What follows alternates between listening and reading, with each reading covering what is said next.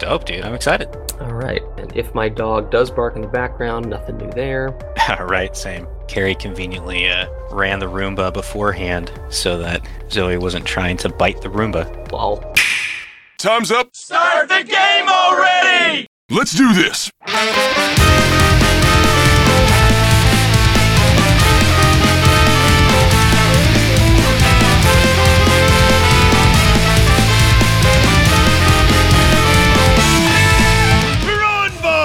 I'm ready. I'm not ready. Welcome, dear listener, to the QQ Cast. Today is Saturday, January 22nd, 2022. And we're your hosts, Tom DuPont, and special guest, musical artist, Grammy Award winning, I don't know what else, Jay Z. Sup? Oh man, see now this is when I if if I listen to rap, this would be the perfect moment to drop some beats. But uh, sorry, just man. beatbox. Sorry to disappoint. Ah, I don't know. I don't know. See, the listener won't know if that was you or me. Right? Exactly. It was totally me. All me. Uh, dear listener, welcome brand new guest, eh, bah, brand new guest to the cast. Say that three times fast because it rhymes all the times. Uh, Jared, hi Jared. Hey man, how's it going? Doing good, man. So this is the first, honestly, this is the first podcast I've done. Zach and I have been podcasting for about ten years. Before that, a different partner, uh, Jordan, and I have not done a podcast now. And I think Raul's been on for like six of those years. So I have not done a podcast without at least one of them in six or seven years. But obviously, you and I have been playing a little Vidya game we're going to be reviewing today. Oh, yeah. And my, my other guys hadn't been playing that. And god damn it, I wanted to talk about this. So you so graciously, uh, not offered, but were persuaded, convinced, bribed to come on the cast. Yeah, no, man, I'm, dude. How how many times were we texting nonstop about like, oh my god, this new thing?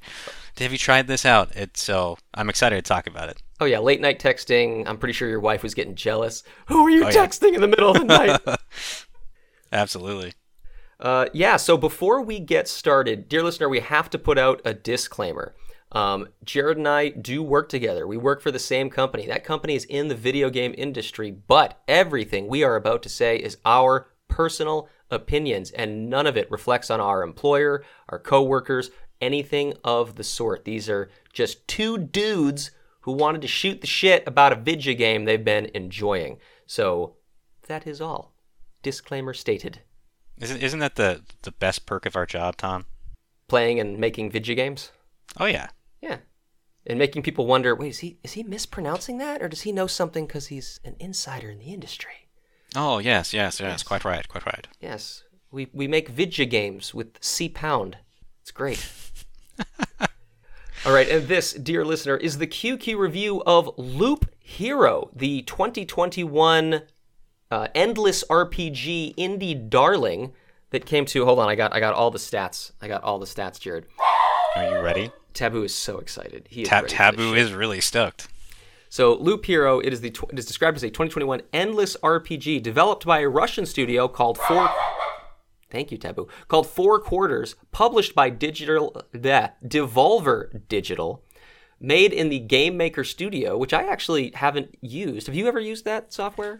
Uh, you know, I I think I played around with it years ago, but God. I at that point I had spent so much time in Unity that I was like, eh, I'm just gonna stick to what I know. Yeah, it does kind of make me want to check it out just because this game is cool. I like to see what the Yeah. tools are using.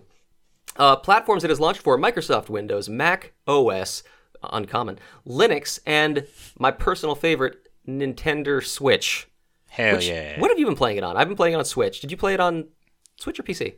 So here's here's an interesting thing. So I actually picked it up on PC, uh, and I started playing it. And spoiler alert for how I feel about it, uh, I actually stopped a little bit. But then when it came out, I know, I know. But when it came out on Switch, you know, uh, something changed, and so I've been mostly playing it on Switch.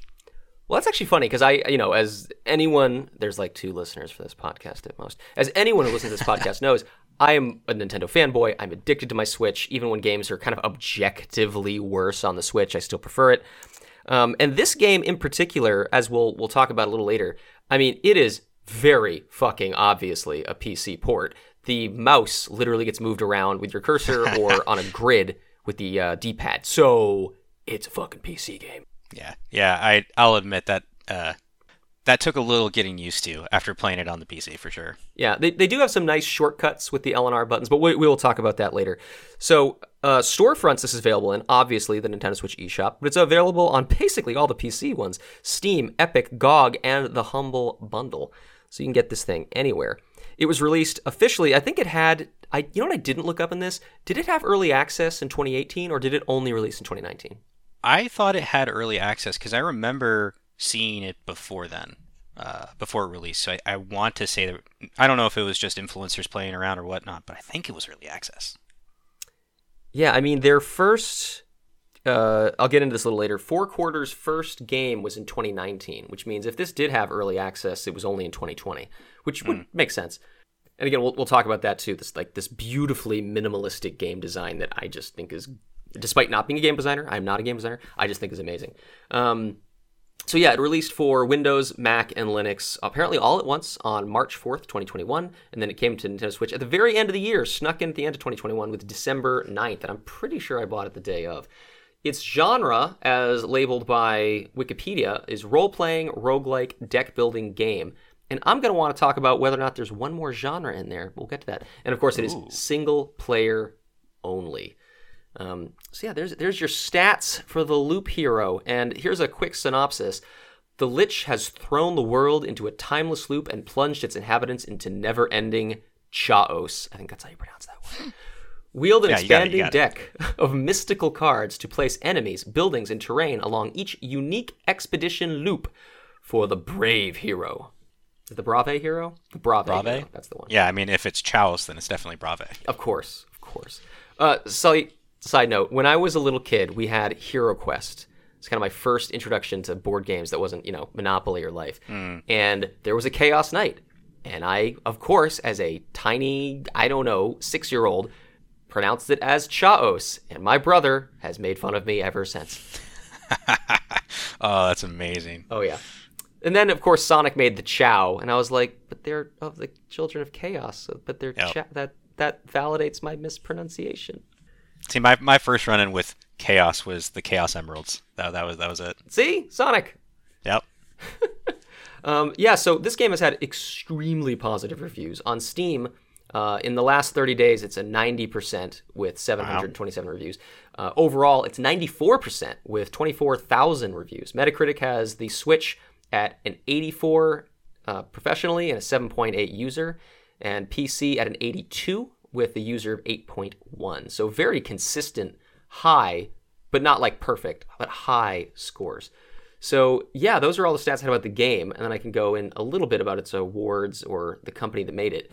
Um, any any comments? Anything you want to add there?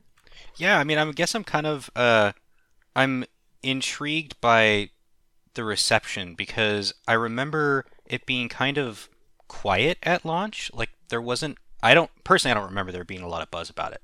It seemed to kind of happen over time.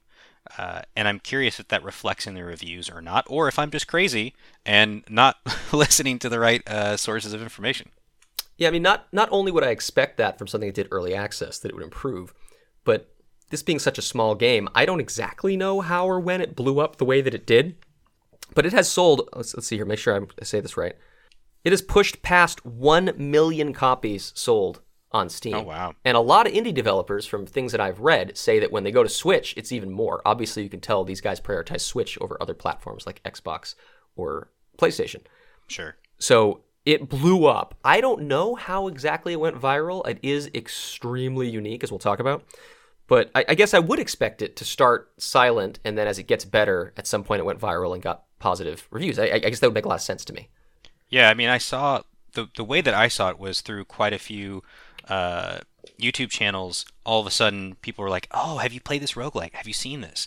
And then I started seeing all of these videos pop up. I'm like, "Oh, that seems really different and interesting, right?" Um, but before that point, it was just silent. So yeah, I'm I'm sure that probably is what ended up happening. Yeah. Well, and speaking of, you know, it going viral and getting praised, so it was nominated for Best Independent Game at the Game Awards, and it got three nominations in the DICE Awards for Best Strategy Simulation Game of the Year, Outstanding Achievement in Independent Game, and Outstanding Achievement in Game Design. Although I don't actually have a note of whether or not it won any of these, it was nominated for all of them. oh man. Well, I let's let's let's pretend that they did. Let's say they did. Woohoo! cool. So let's let's start getting into the review. And I think the first section is basically empty. Did you have any preconceptions and or what surprised you if you did have them?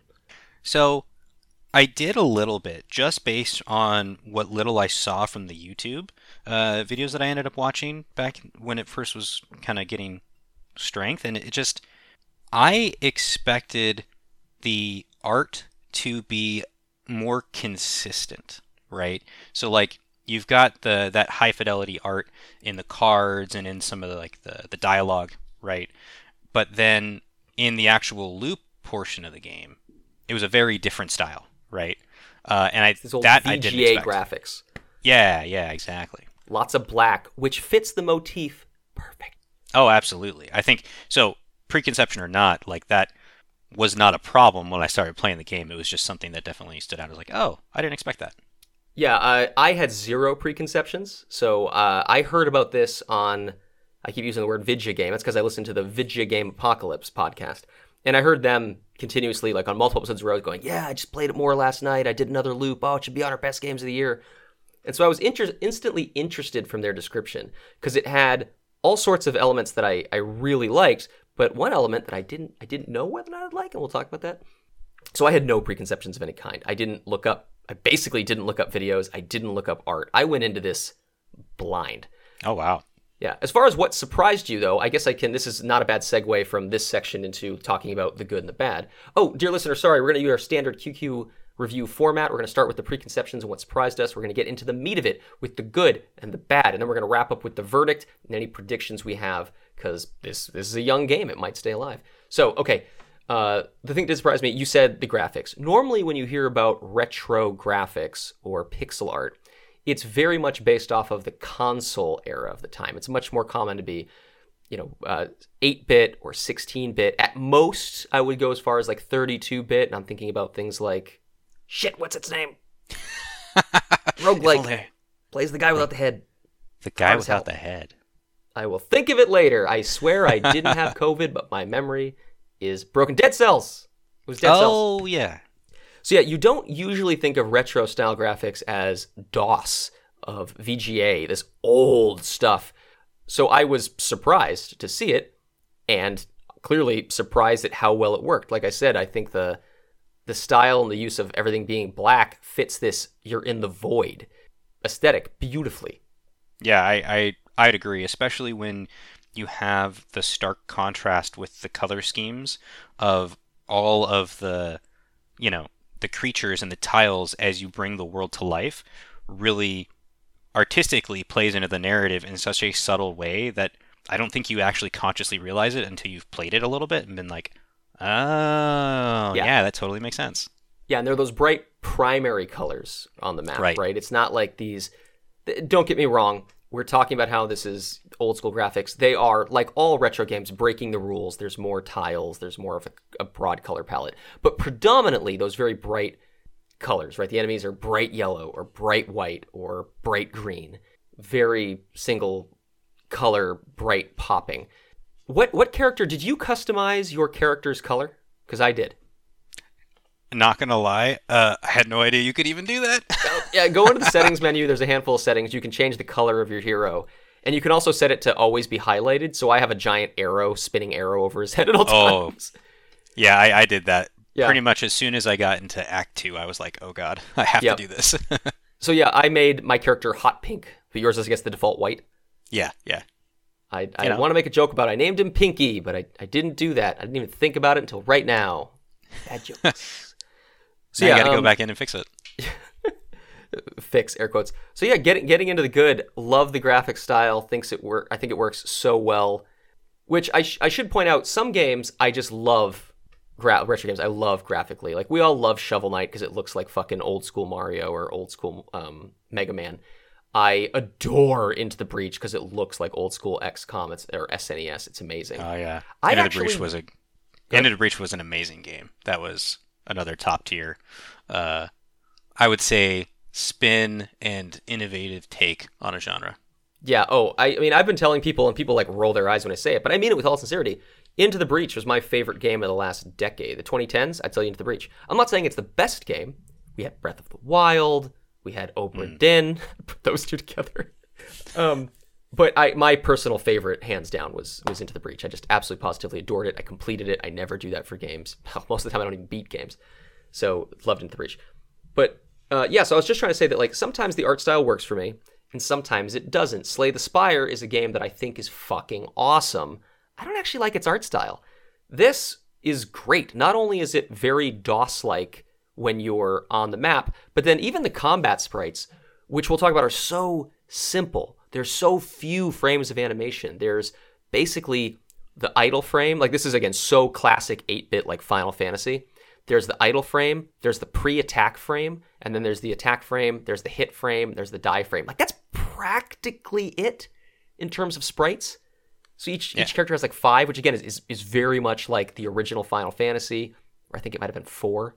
Um, it I mean, it it- so well. Yeah, it, it absolutely did. Especially, I personally feel like it aids the the kind of auto battler combat as well, right? Because so much in an auto battler can get very confusing if it's moving fast because you don't know uh, what's ha- what's reacting to what.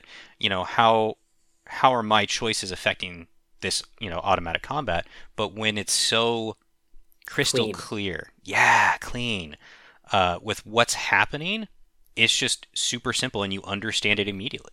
For the most part, yes. In spoiler for In the Bad, I'm going to talk about some of the UX elements, Mm. but that's going to be really specific, and I don't blame the developer for what they did or why they did it. But when it comes to the core loop, like you're talking about, especially in combat, it does read so clean. You can see when your character has a shield because it puts this gigantic color around him.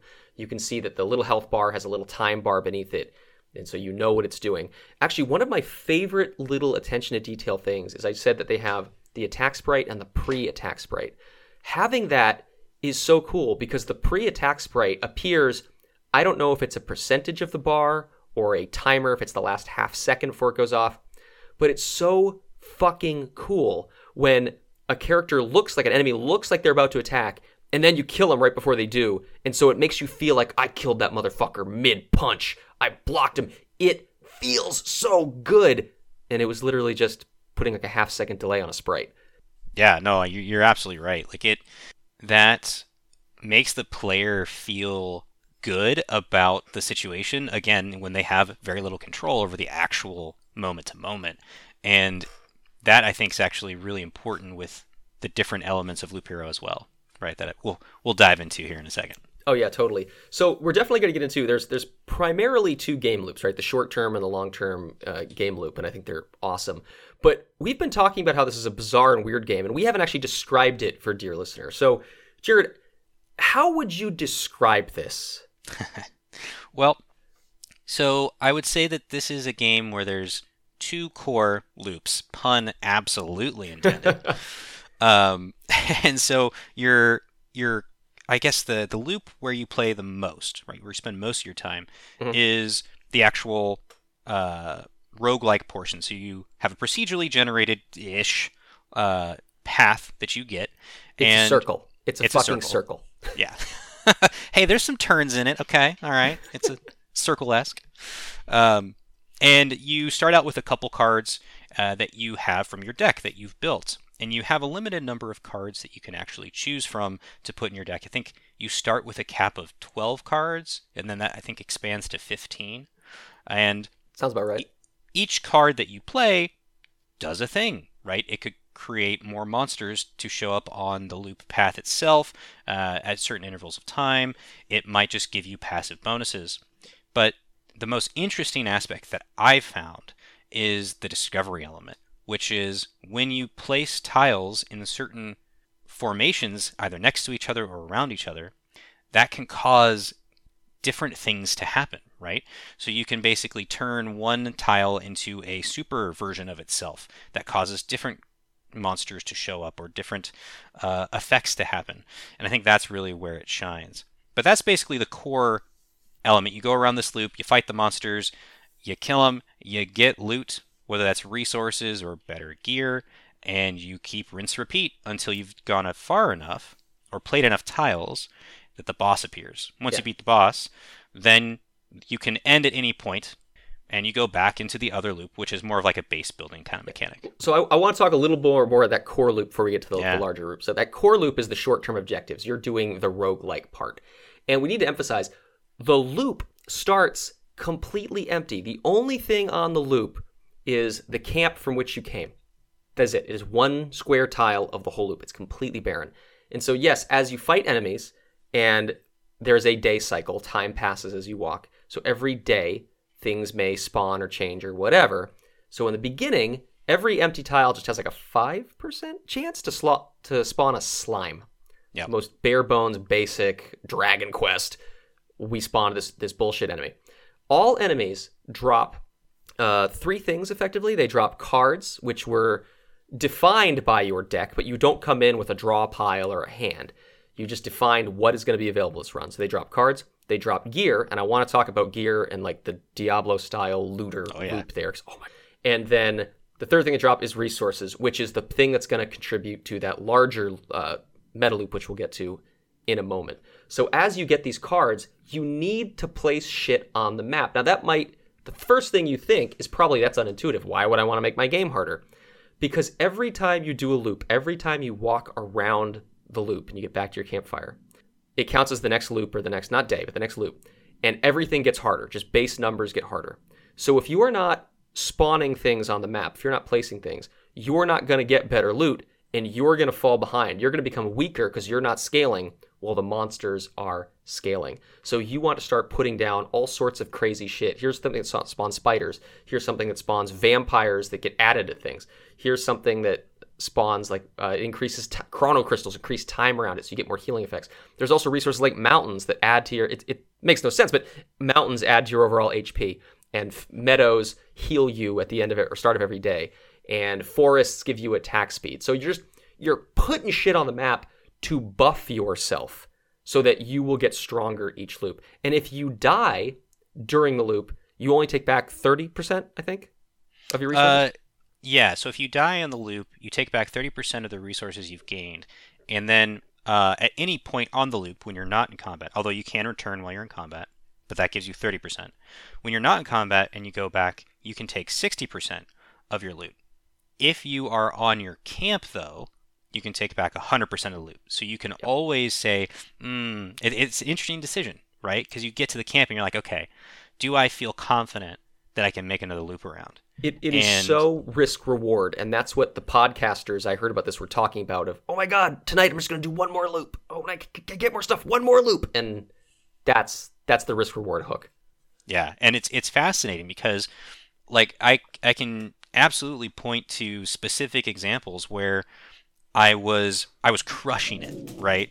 I was uh, doing the rogue, and uh, by the way, there's a couple classes you can unlock, but we can Yep. talk about that in a little bit here. Yeah. w- By the way, the podcast is uh, we don't give a shit about spoilers. So while we won't spoil the story, I haven't even finished it yet. Um, yeah, whether or not there's classes or different cards, we're going to talk about that shit. Well, yeah. So, uh, so yeah, I was playing the rogue, and it, it each class plays a little bit differently, and you kind of have to strategize a little bit differently on how you stack your gear and the different types of cards you put out there and tiles that you use. But I had this one loop. Uh, I probably had like half of the tiles filled with with monsters, which is you know pretty standard. And I was crushing it. I felt so good and confident and pumped.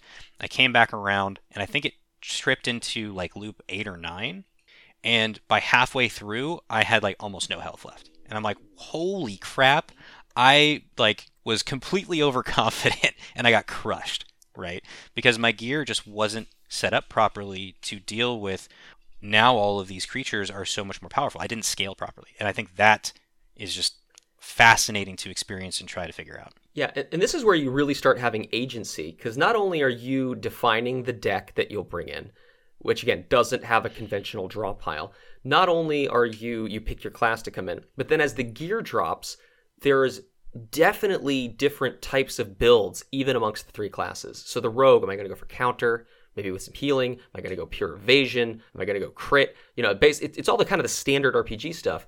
Um, so you have to pick your build. And in, in the example you just gave, there's this agency where you're like, okay, I'm I have no health. Do I just start replacing my gear with healing gear? just to see if I can limp over the finish line. And I don't know about you, I always play with Oblivion cards in my deck. And Oblivion Oh, yeah. cards let you nuke a tile, just goes back to normal. So it's like, okay, I have enough. I have like two Oblivion cards. There's two camps of four. I could nuke them, and if I start healing, that I should be able to make it. Oh my god! And like there, there becomes this this real again agency where like okay what am i going to do here so even though it's an auto battler even though i may have already placed my my cards like there becomes this can i make it out of here moment and it feels so good when you do and when you don't it's still it's still kind of fun it's like ah fuck Yeah, no, I, I completely agree. And I think uh, if you haven't tried it yet, Tom, absolutely recommend doing an attack speed build on the Rogue. It is bonkers. oh jesus If you have, have, did you unlock the river tile yet? no i fucking haven't Oh, okay. Once you get the river tile, it so the way the river tile works, right? So there, uh, actually, another important thing to to note about it. You know, we've got that path. Certain cards and tiles can only be placed next to, like, adjacent to a path square, and other tiles can never be placed adjacent to a path square. yeah So you kind of a lot of the things that you place outside of the path are very much things that give you passive bonuses. So those are like your your mountains, your rivers, your forests that give you attack speed and health boosts, right? And so with the river card, this is what I've been doing. I've tried a couple different things, which is so cool. Uh, the river card, when it's adja- any tile that's adjacent to a river tile, gets 2x its effect. Period. So imagine that you have this winding river where you surround a forest or thicket that gives you times one or times two attack speed on three sides. And now you're just winding this across your entire board, and you end up with absolute insane attack speed. Mm-hmm. There was one run I did with the rogue where I think I ended up attacking maybe three times a second. It was crazy. Damn, dude. So uh, we should also be specific here. Um, there's a bunch of different types of interactions between cards, and a lot of this is just figure it out. It's not going to be documented for you. There's a you unlock an encyclopedia in game. So unlike Final Fantasy thir- 13, which expects you to go read the story you unlock a, a, the library and then you get an encyclopedia. So if you ever wondered what the fuck a thing was in the game or you didn't know where it came from, you can go look it up. But so for instance, there's this one thing that's a lightning tower. I forget what it's called. Storm. Oh yeah, uh, it's the Storm Temple. Storm Temple. Thank you. And now it shoots out in the cardinal directions up, down, left, right. It shoots out uh, storms. So if you put them against tiles you're doing combat, every couple of seconds in combat, lightning will randomly strike an enemy on the field, which could be you. I shouldn't say enemy, anything on the field, which could be you or enemies. But it also has a side effect. If there are any forests in its path, it turns them into burned forests, and it switches the bonus from attack speed to something else. Uh, I believe it. Oh, man, I want to say it either reduces enemy attack speed and then reduces your health. Ah, I don't know. There's a couple different passive cards. Oh no, the the sand dunes are the one that mess with health. Yeah, and so there's there's all these different effects and different cards, and like Jared said, when you put certain of them in groups or certain a lot of certain numbers, once you have X number of sand, it does a thing. Once you have X number of play X number of villages, it'll spawn a goblin camp. Like there's all these kind of side effects of the cards, and some are interplays where if you put a vampire mansion next to a town, it becomes a zombie town. So there's all Oh, this yeah. interplay that's really fun and unique, and the order in which you draw your cards, like any good deck builder, is going to change the strategy, change what you can or can't do.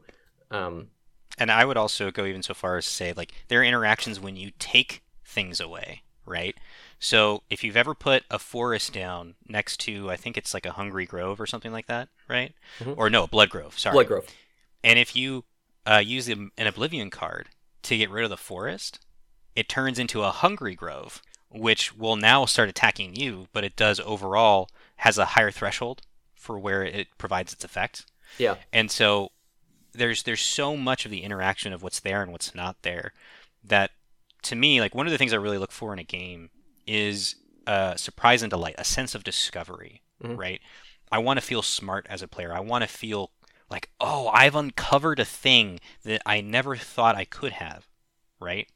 And I think that is one of the things that really pulled me into Loop Hero, especially that plus the progression, um, is that sense of discovery in every element of the game. Yeah, and it's it's very much emergent complexity, right? There's these fundamental set of like, this finite number of skills or stats that are very straightforward and very basic.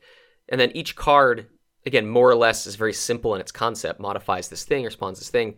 But then the interplay between them, not just the special ones we talked about, but the interplay between all of them, again, creates this brilliant emergent complexity that makes you feel clever, it makes you feel smart, it makes you feel powerful, uh, and you can play things together. One of my favorite examples of that is there's one enemy, there are these worms, and the Oh, worms yeah. have a chance when they get to like when they're when they're gonna die, they have a like fifty percent chance, I think, of just burrowing and escaping. So then they're you did all this fighting, you didn't get any loot, and you got to fight them again next time. Like, son of a bitch!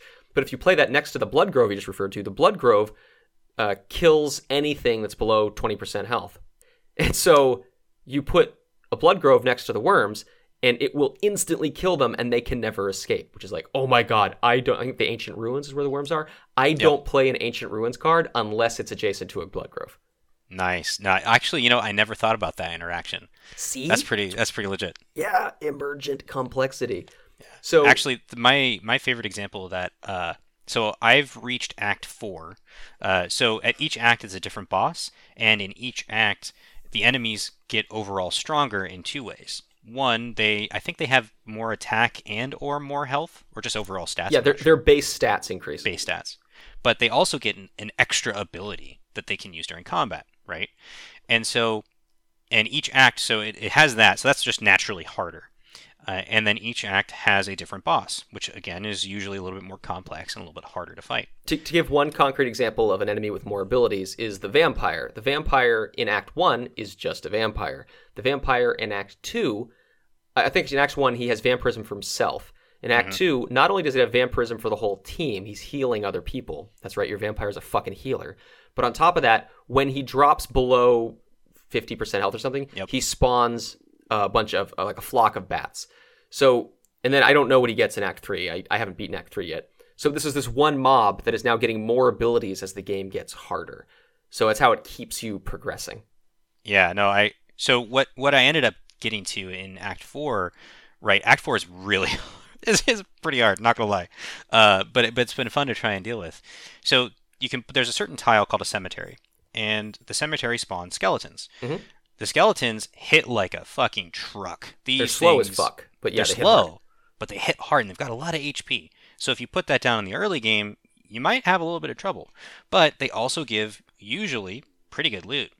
So what I've started doing is I'll put a cemetery down and I will put a spider cocoon next to it. Because what ends up happening is instead of getting to especially towards the later end of the loop where you could have four skeletons and they're just going to absolutely decimate you. Oh shit! Now is what you're saying? yeah, now you put the spiders will spawn there, and so you get this mixture of units on one tile, so you're not overwhelmed by one specific unit, so the skeletons don't absolutely wreck you. And I never thought to really do that until I reached this difficulty point of like, how do I deal with this? How do I get loot that's good enough, but I don't lose? Yeah, that's another great interplay, and actually, I never fucking thought of that. Um, so, dear listener, I think the default is when you're spawning enemies onto the map, or you're playing cards that will eventually spawn enemies on a map. Each tile can only have four enemies. Now, that's actually not the maximum number because if you put, for example, a vampire mansion, it will always add a vampire. There will then be five fucking enemies to fight. But on the map itself, there can only be four on the high level. So by putting the spiders next to the skeletons, you will never have four badass skeletons. You may have, for example, two skeletons and two spiders, and the spiders are clearly weaker. So, damn, that's a good tactic, and I never even fucking thought of it. Yeah, man. Uh, legit, get, it got it got me from getting only to the first boss in Act Four to uh, the third boss. So it, it kind of again a spoiler alert, which is what uh, Act Four is very interesting because you have to actually fight each of the bosses from the previous three acts in order, and then fight a final boss. So far, I have not gotten to the final boss yet. Yeah. It's hard. so the, what triggers the bosses to spawn is a total number of cards played. So if you once you've played, I'm just gonna make up the number. I don't know what it is. A hundred cards, the boss will spawn. So on the completion of the loop, you'll have to fight a boss. In Act uh, Four, do they spawn linearly? Is it first the the first boss is the Lich, and then the second boss is what? So so you literally would still have to do like more loops to spawn the next boss. Yeah, so it's interesting. So the number to get to a boss spawn in Act uh, Four is I want at least half if not even less than Yeah. it would be to be normal spawn it, right? because you can't fill up the board. Right, exactly. Um, so it, it is fascinating though because each boss definitely has a different, I guess, strategy, right? That you would have to employ to beat each one. So you kind of have to pivot through each leg of that uh, of that fight of that That's act. That's so awesome. Yeah, Yeah, because like no. you, you know, if you're gonna fight the Lich first, who his thing is basically I'm gonna hit, hit you like a train, slow but slow but sure, like skeletons. Um, instead of having like in, in Act One, you may have one or two dozen loops to go through to get your gear to get more powerful. But then in Act Four, clearly you're gonna have like five to get your ass ready for the Lich. Now again, we're, we haven't talked about the second game loop, the the larger long term goals, Right. but that's fucking cool. And again, this Yeah. is this to me is more again. I keep saying emergent complexity. This is purely data driven in the game. It's just oh, when I'm in Act Four, turn this number down or turn this number up. I love that simplicity. It's not I invented a new mechanic.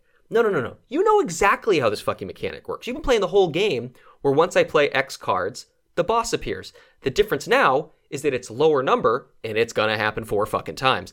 That is so simple and data driven, and I and it's not a new one-off mechanic. I love that. I think that's awesome.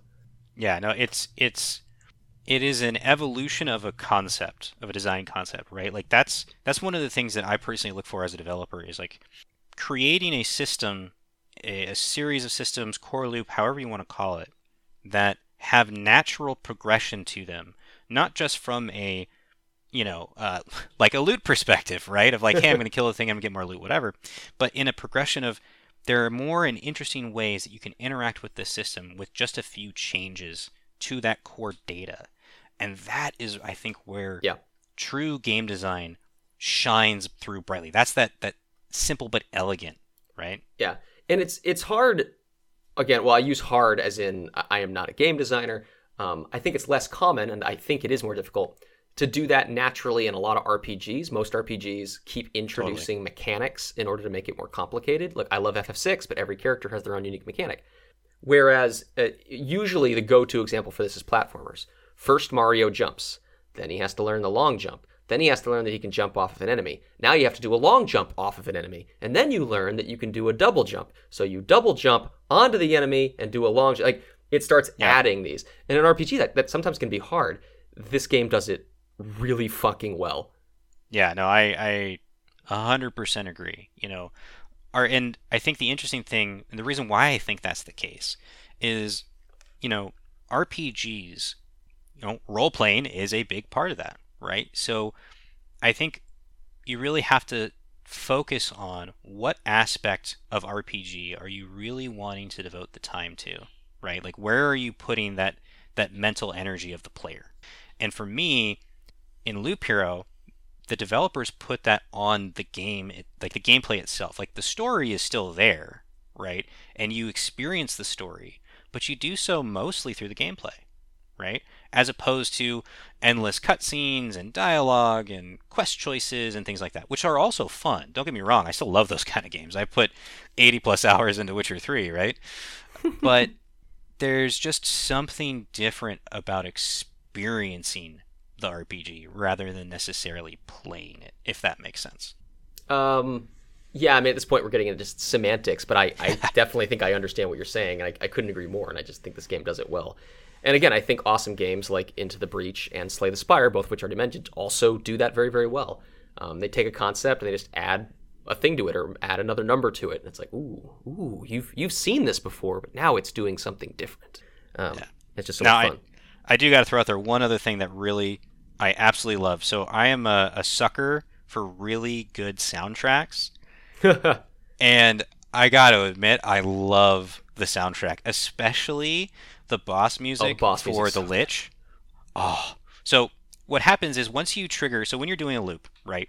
Once you put that final tile that would trigger the boss, the boss actually spawns back at your camp. So if you're in the middle of a loop, you still got to fight the rest of the loop before you get back to the boss, right? And so, but the moment that the boss comes down, the music changes right away. So you could have this entire loop you have to go through, and just listening to this epic music pushing you towards this confrontation that you're like, oh crap, all right, I've got to get hyped for this. Can I even do this? And I think that's just a brilliant, like, polished touch Yeah. that had a phenomenal side effect. So, um, how many tracks are in total? Is it is there a different track and boss track for each for each um, not level? What's the word I'm looking for? Act. Act. Thank you. So I I yes, I believe there is. Uh, I know there is for each boss has a different one, and Yeah. then in Act Four, I think each of the segments and each of the bosses in the segment have revised versions of their actual uh, music as well, which I think is fucking phenomenal. Um, and I believe the acts have different like ambient music. Although I've really only been grinding Act Three lately, so I'd have to go back and check. Yeah. Which I don't remember. I can't remember the different tracks, but yes, the boss track is a banger. And so, regardless of how small the soundtrack might be, they are all really good songs. Um, they are fun to listen to. They don't distract in any way, shape, or form. They're not. We talked about all this is like old school DOS inspired. This isn't even chip tunes. It's just simple soundtrack. Um, it's fucking awesome. yeah, highly recommend. So cool. Okay, the last thing I want to talk about before we get into the finally the finally the larger loop is I just really want to acknowledge the genres this is listed as are role playing, roguelike, and deck building. Clearly, there's deck building. It's not the same as I think most common games for deck building because you really you're putting like you're defining the, the item drops, but it is deck building. Um, role playing, no shit. Roguelike, I don't actually think is a particularly useful genre name. To me, that's like it's a moving picture. It's like, well, yeah, but is it comedy? Is Yeah. it horror? Like, it's just not a I mean- particularly useful thing to me. I I would kind of disagree a little bit. I I think it's useful because it implies to me that there are two sections, two key sections of the game, right?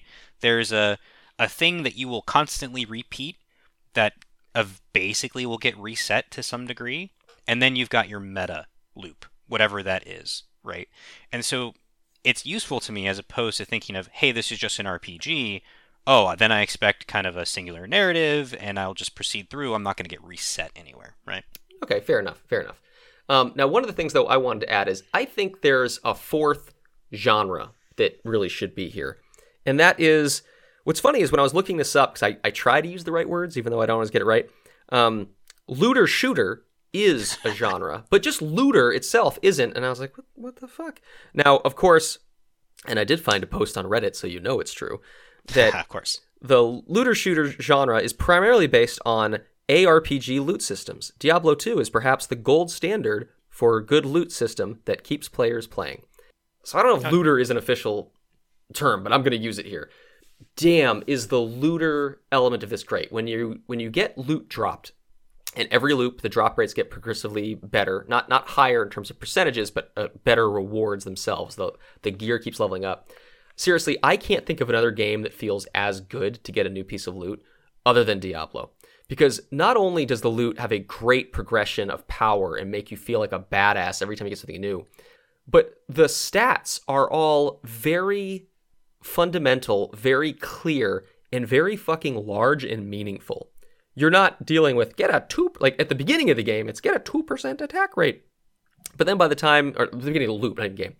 But then by the time you're starting to get like level 5 weapons it's like 20% by the time you're getting higher it's like 30% so then you get like three pieces of gear that have for the the necromancer you know um, summon quality.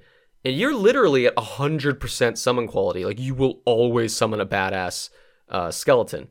Like the the loot progression feels amazing and the numbers mean something.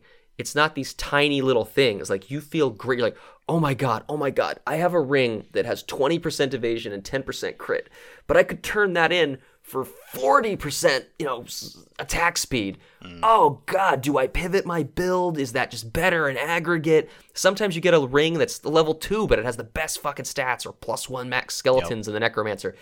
It the loot which you don't even control feels so fucking good. So if, if dear listener, if this sounded boring to you, like you play cards and your guy walks in a circle and you don't even do anything, the agency, aside from being in the pre-built deck and the placement, is the fucking loot and it feels hmm. fucking good.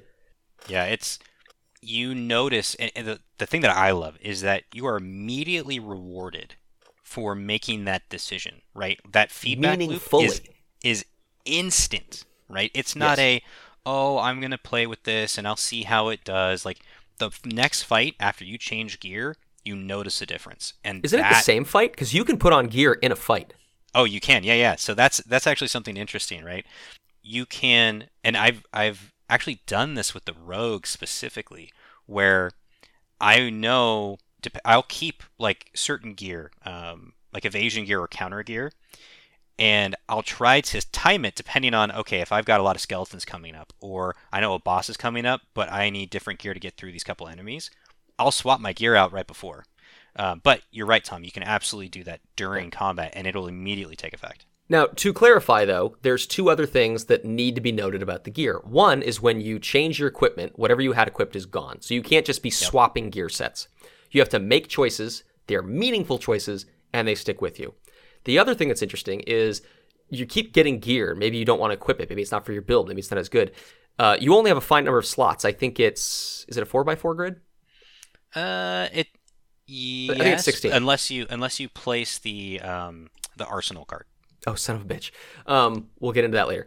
Um, so yeah, you have these. Uh, initially, you have these 16 gear slots, and so it's it's like a queue. When you push in, eventually they pop out the back, and then any gear that that pops out of your inventory actually gets turned into a resource that you take back to your town. So when you're doing your quote unquote grinding loops, which don't feel grindy, that's probably the best part of them. Yeah. It's automated. It feels great. Um, and sometimes you're just like, look, I'm done putting on gear because I really want the, I don't know if it's scrap metal or what the fuck it is, but you just want to let the gear fall out of your inventory so you can get that resource. So it's, it's cool. It's cool. You have to make meaningful choices. You can't just hold on to shit indefinitely. And you don't ever waste anything. It's a waste not situation. It gets turned into a resource. Yeah. It, did you did you uh, ever figure out that that happens with your cards too? Uh, yes, yes, I'd forgotten about that. That they get, you can hold a fine number of cards. I don't remember what it is. Twenty. I'm just gonna say I don't know. Yeah, it's And same thing. When they start burning, they turn into a resource. So sometimes you don't want to like you're you're holding on to cards like Oblivion cards for me, and like all of a sudden you go into a fight with five enemies, they all drop a card, and you accidentally end up burning the first cards that you had in your hand. You're like son of a bitch. Yeah, but it it uh, actually when I was first, I thought so. It you know different resources have different uses in that other core meta loop, if you will, and I didn't know what the card burn resource was meant for at the beginning. And so I spent a bunch of loops just grinding those of like, hey, I'm invincible. I'm just going to keep going around. And uh, then I realized that they were kind of there. You can use the card burn for uh, unlocking entries in your encyclopedia for more information. Oh, is that all? Yeah, that's it. but oh, and actually something interesting too, and I think again this really ties back to that, in my mind, brilliant sense of progression. Each act has a cap on how many resources you Oh, can yeah. take away. Yeah. So there's there's an enforcement of how much you can actually grind in a given loop, and it gets that cap gets higher, and eventually it gets completely unlocked in Act Four. But each act, you know, raises that grind uh, cap, and See, it's I, so I can't just infinitely go through Act One with my badass character and get Yeah. all the wood. It's like you can only take ten back. That's all you get. Uh, I I love it because you know what. So I you know this Tom, but for for all listeners, it's really I love progression games Yes. that that focus intently on it. That's one of the reasons I still love Stardew Valley to this day, and I play it nonstop. I'm literally playing it. Uh, I was playing it earlier today, and Loop Hero does that progression, arguably even better than Stardew, because Woo. that that short term progression within the loop is phenomenal. But that force, that resource cap, pushes you of like that's kind of that midterm of like, all right, I gotta go, I gotta start doing the other stuff, right? And then the long term is the meta loop, which we should probably talk about at some Yeah. point. okay. We'll we'll finally get there. I did. You just maybe want to point out one more thing, um, with the resource cap. That again, like you're saying, the, the progression is so natural. I keep using all these words, um, it, like emergent, organic, data driven. I just love that. It's just a number, and it goes up. And it is a meaningful difference. And you can immediately intuit what that means. You know, you've already had a resource cap, but it went up it's a number, but it means something. And so we don't have to introduce, well, now you can hold on to five wood, but then that wood turns into super wood. But super, it's like, no, it's fucking wood, but the number went up. Um, It's it's just great. Yeah, no, again, it's it's that simplicity and evolution of a concept, right? Yeah. Okay, so let's let's get into the larger loop, which is going to be perfect to segue into the bad. Because as much as I I love it, that's where I start having my issues, and they're not even issues, but we'll get there. Okay, so please, Jared, explain to dear listener what the we've talked about the loop itself. So you you're at your camp, you sorry, you're at your campfire, you go back to camp. What what happens there? Yeah, so it it in the beginning it kind of gives you the first time you go to the camp gives you a little bit of exposition about what's actually happening, right, with the story. Um, but effectively, it again is kind of this this tile based system where you can select those you can select different buildings to choose to build right? So and they all have different effects. So you could say hey i'm going to build uh, or i'm going to upgrade my campfire right? So now my campfire so in sorry in the core loop uh, when you hit your campfire you heal a certain amount. But in the meta loop if you upgrade your campfire with the resources that you've gained now you heal more right? And uh, each upgrade level for these different buildings do different things. And it's kind of like a tech tree almost if you look at it right? So you can unlock there's certain prerequisite buildings that you have to do before you get to the other ones. And for the most part this is actually how you unlock uh, you unlock the different characters this way the different classes you unlock cards this way you can also unlock cards through upgrading buildings as well and they give you also just general bonuses right i think there's one that's the the lumberjack that if for each forest tile you put in the in the meta loop right, at your camp, every time you come back, you'll get one wood, right? And so, again, it's this kind of, there is a little bit of choice, right? There's a little bit of agency with, well, how many, you know, how many forest do I want to put? How many forest tiles do I want to put in my campground? Because maybe I really want to grind to get some more wood. It's because I need that to build this other building that I want to build. Um, and it, it's interesting. Like, I get it they needed something there to give you that overall progression and make you get stronger. It's a bit clunky. Yes. So, yeah, to, to try to describe this even a little more, so you have what is literally a tech tree uh, to unlock the buildings themselves. And then you place these buildings as though it was like a little RTS type thing. You place them on your little grid. And then while they're on the grid, you can even then upgrade them from there, not in the tech tree, but once they're on the ground. And at any time, you could nuke the the building or remove it Oh, from yeah. your campfire so that you could switch out like you're saying I now need less lumber and I want more food or something else. So um, fundamentally it makes sense. And as you put things down, this is these are how you unlock the new classes. It's not through the campaign you unlock the classes that way. You unlock upgrades to base stats, upgrades to like oh you start a loop with a set of gear, upgrades to uh, again percent changes on on certain types of cards, and you also unlock the golden card, or you unlock some cards, but then you also unlock the golden cards, which Oh, yeah. are there's like only like five, I think. Uh, yes. Yeah, there's only five. Yeah, but they are fundamentally game changing cards.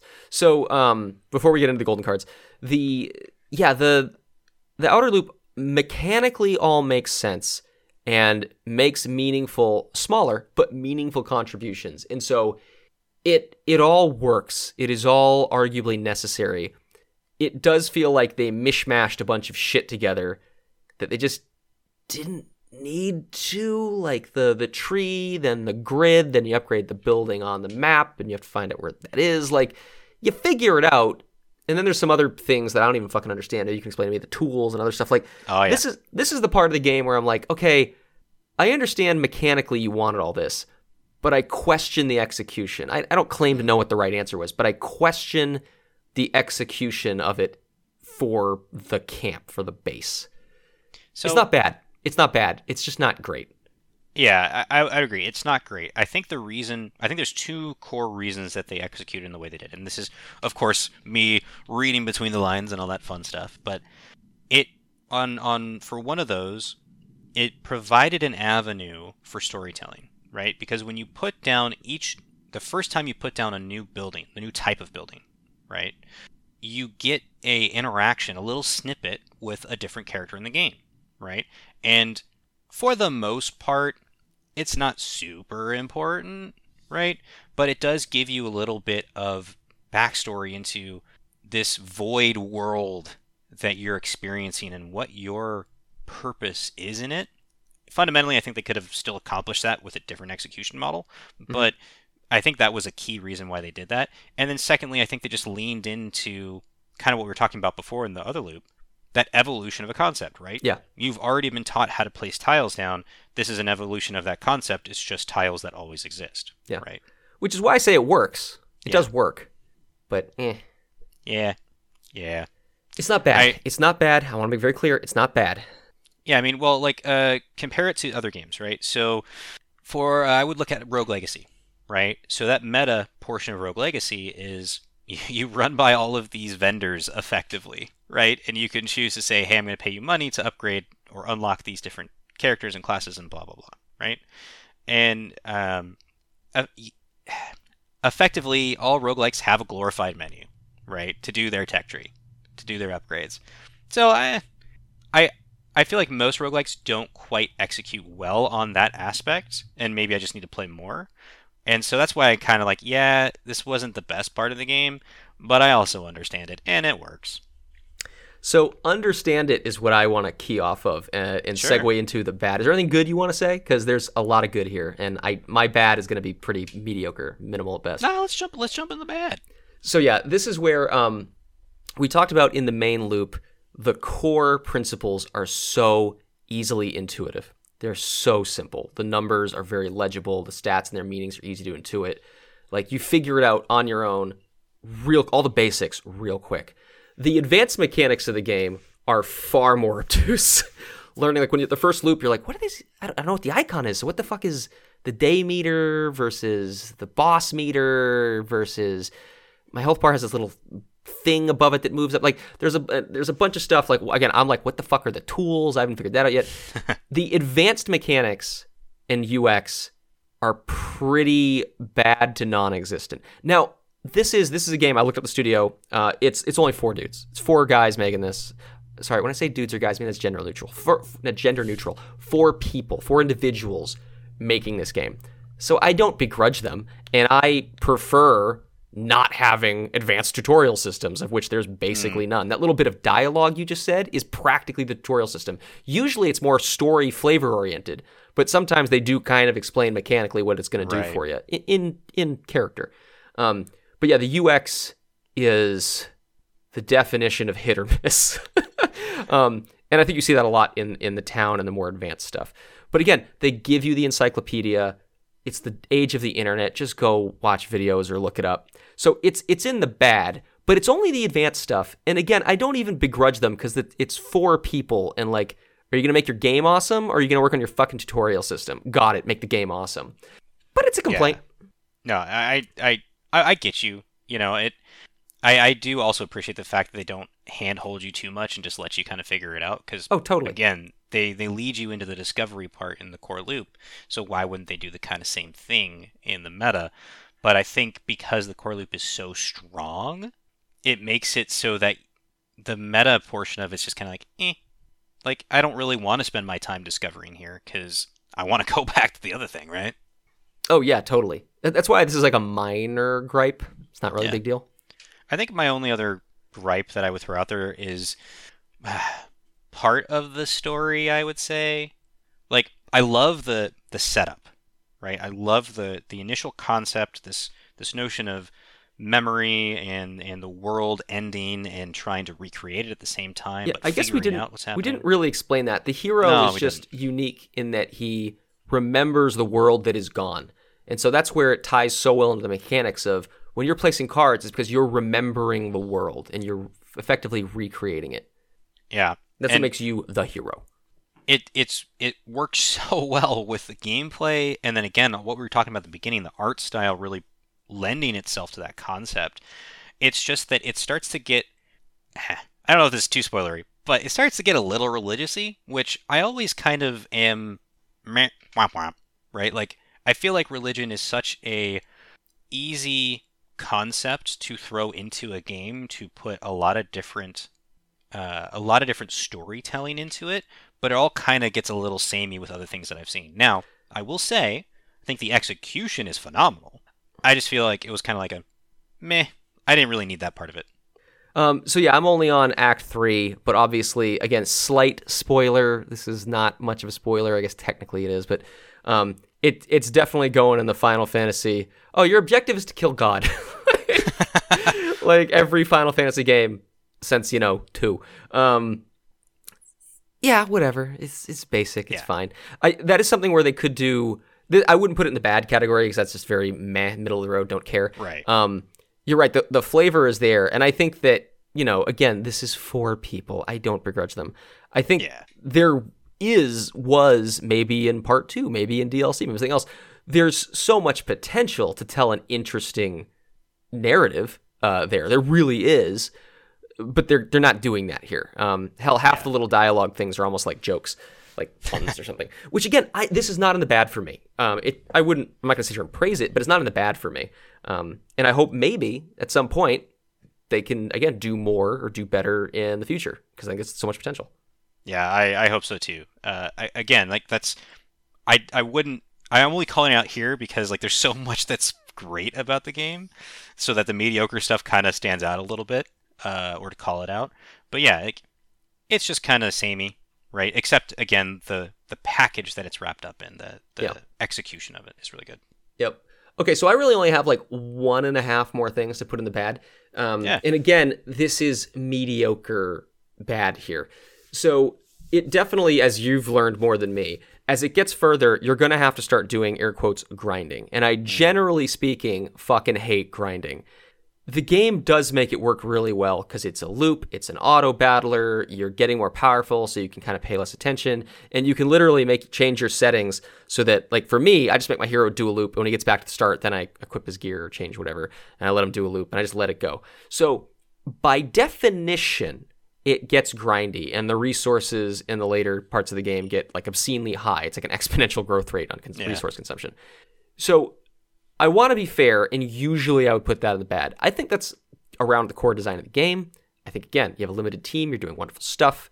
But I, I feel like, to be fair, I need to point out it is technically a grindy game. It's not necessarily bad the way that I like bravely default and you change this is my personal opinion. You change the settings to literally up the encounter rate so that I can just grind by walking on tiles. I'm like, guys, that's not fun. I don't know why why with the like playing the game is supposed to be fun, not changing the game mode to break it to be what the fuck. I, I don't care for that at all. Some people love it. I don't care for it.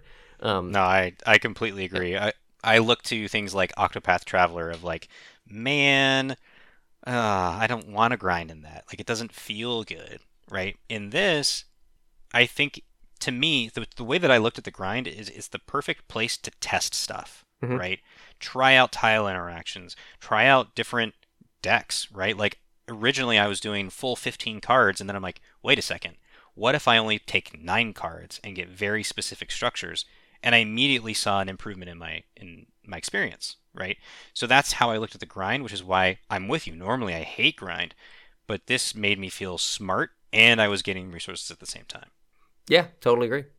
Um, anything else for you on the bad before I get to my my final nitpick at best? Nah, man. I'm I'm I'm I'm curious to see what this final one is. You can't possibly have no other. There's nothing else in the bad. I mean, it's not a I mean- perfect game. It's a great game. It's not perfect. Like I feel I wish like again, you kind of called it out with some of the UX. The the Switch version, it's definitely a PC port. Oh, we didn't right? really talk about that. Yeah. Yeah, and like so that the controls are not great, but you get used to it, you know, especially when you're not spending that much time messing around with the controls, right? Um, I don't know, man. I'm I'm honestly surprised by how little I have to complain about it. I mean, you know me. I'll So- complain. That's a perfect segue actually into again, this is a complaint, but not really. Like none of my complaints are really complaints. Um it's not we talked about how wonderful the mechanics are and how much they increase and how simple they are. In truth, this is not a content rich game, which makes it so ripe for expansions or DLC, or I would so pay. I would so pay. Four guys, I will give them my money, release another class, release another act, make a new DLC that has some more buildings, some more cards. I am not going to tell you this is a particularly content rich game. It's got great stuff, the fundamentals are there, It's awesome. You're not going to get bored for for hours on end. I can't wait for it to get more content because I will say it needs is the wrong word. I don't want to say it needs it. Could really use will be so much better with uh, more content.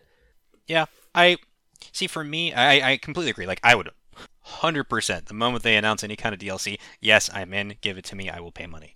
But I when when I really started thinking about, especially treating my grinds Thank you, Tim. like like um, places for me, sandboxes to play in for these different combinations, I felt like I was playing with the content.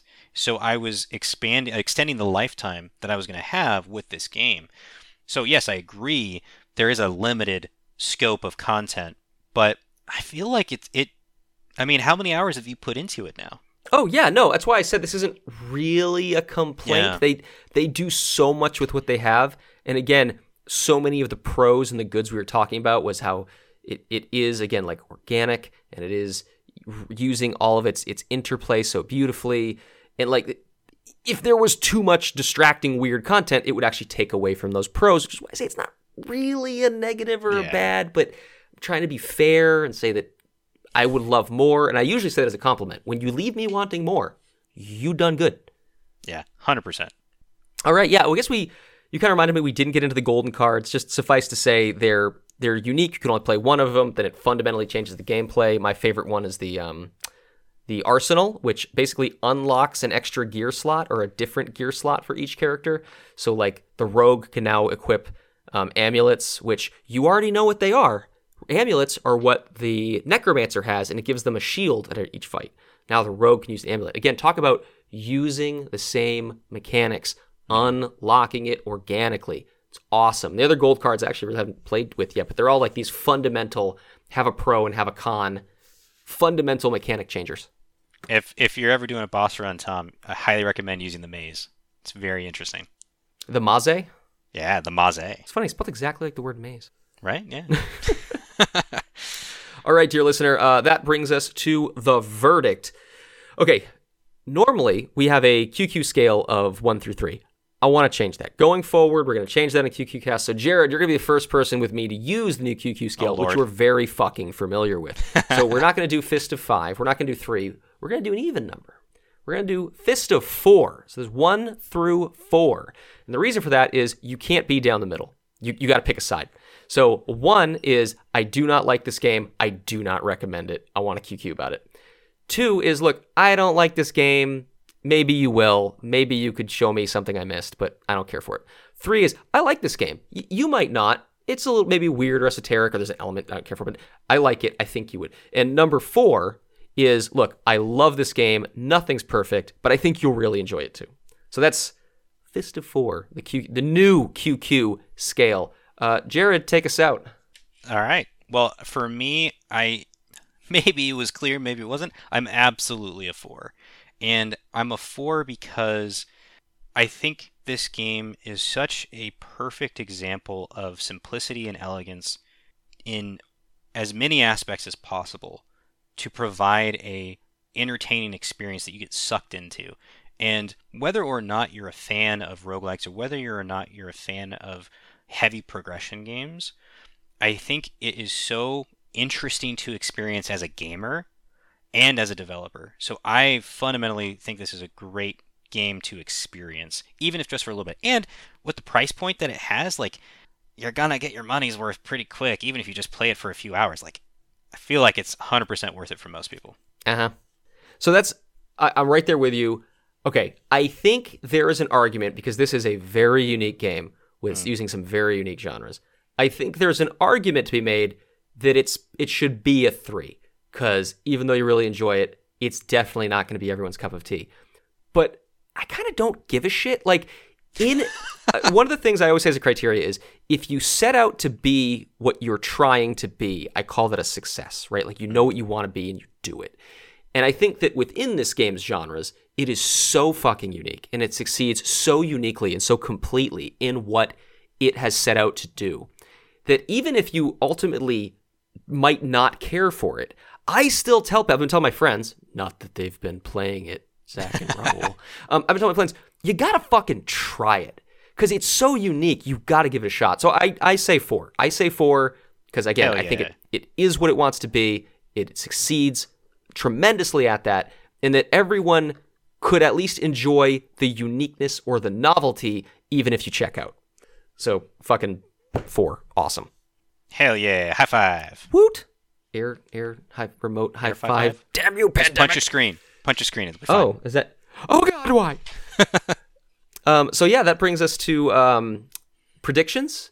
Uh, again, kind of already hinted this. The the team of four people has said they intend to keep creating more content. These guys, by the way, I didn't mention it. Uh, it started as two, and then eventually moved to four, and they like met and started doing this concept at a game jam.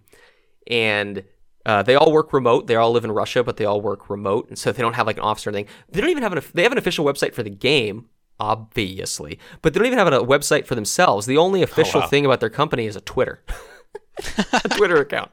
Um, so I believe that they. I, I looked up their patch history, and they dropped in June and July. So like right after the game's launch, they dropped some you know f- bug fixes, not even content patches, just bug fixes. And then their last like bug fix patch was actually October. So clearly they were focused on nothing but getting the game out the door for Switch, which Right. business probably the absolute right thing to do.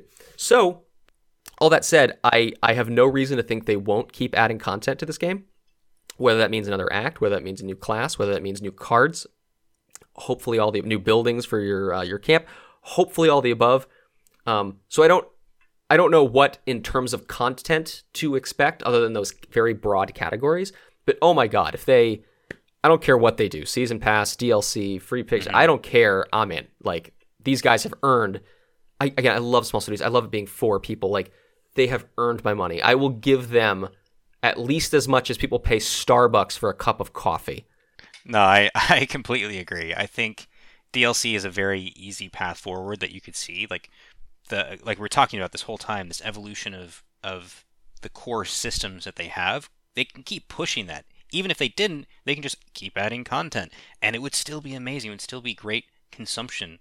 But I I personally think what would be more interesting is if and I, I don't know if they're going to do this, but it would be more interesting to me if they actually do a different game and take all of the learnings that they've done with Loop Hero and see if they can take it to that next level, right? Because they've got that that core loop so tight. And, but like we talked about, you know, like the meta part's kind of like, eh. Now imagine that they just double down and they they make a new game that has that part of it just as solid. Yeah. Well, And I, I- I I, want to be clear. I don't think the meta is just meh. Just kind of the interface way. Like the meta is strong for progression, but the way you do it is just meh. Yeah, I don't know. I I feel like they it it it tapers off pretty fast in the meta uh, portion of the game. Fair enough. So that's why I would I think I don't know if they could address that in DLC. Maybe they could, and I would be absolutely stoked for that. Um, so I think I think there will absolutely be DLC, but what I want to see is them taking it to new places, which I feel like would require a new game.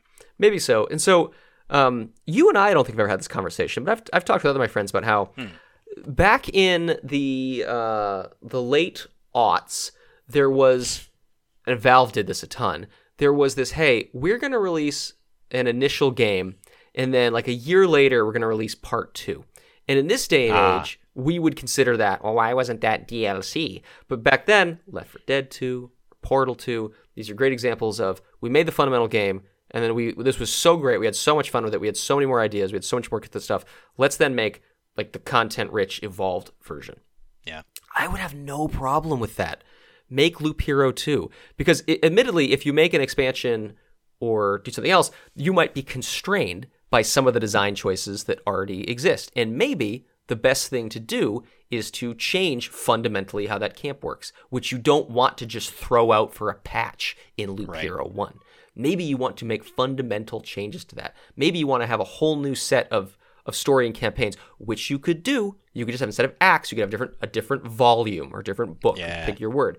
But I would have no problem with them saying, "Okay, guys, we're going to give you a little content here, a couple of cards or something, but really, we feel the best thing here is for us to make not a new game from the ground up, but in order to add the most meaningful new content, the most balanced new content, we feel the need to actually call the Super 2 and start from the beginning and rejigger some bigger parts. I would be completely fine with that. Some people get pissed, like, well, I already paid you. In Loop case, it's $15. That's two Starbucks talls. Like, I'm totally cool with it, guys. Make make part two, put it out in a year or two at most. I'll give you 20 more bucks. I had a great time. Yeah, 100% agree. And I think that that's actually a, a great point, the balance part. Uh, I think it could make it so the grind in the early game is completely different, so your progression could change, either speed up or slow down, right? Yeah. If they put it as DLC. So that's a great call out. Yeah. All right, well, cool. Uh, anything else to add? No, I mean, I just think this was a this is a fun game. I'm really excited that we got to talk about it. I'm thank you for having me on your podcast. This has Thank- been a fun time. Thank you for for being a guest.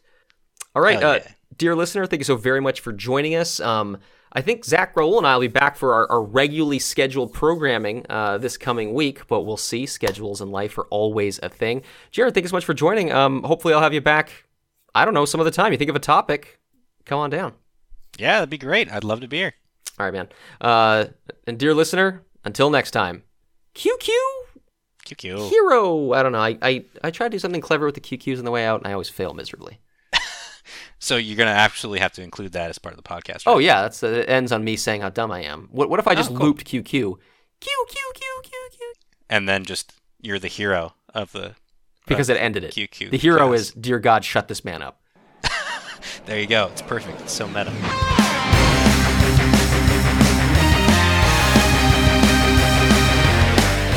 Hey, dear listener, thank you so very much for joining us. Please always remember that all views and opinions expressed on the podcast are representative solely of the person expressing them, not of their friends and family, not of their co hosts or co workers, and certainly not of their employers, past, present, or future. Again, thank you for joining us, and thank you for respecting our individuality. You played two hours to die like this?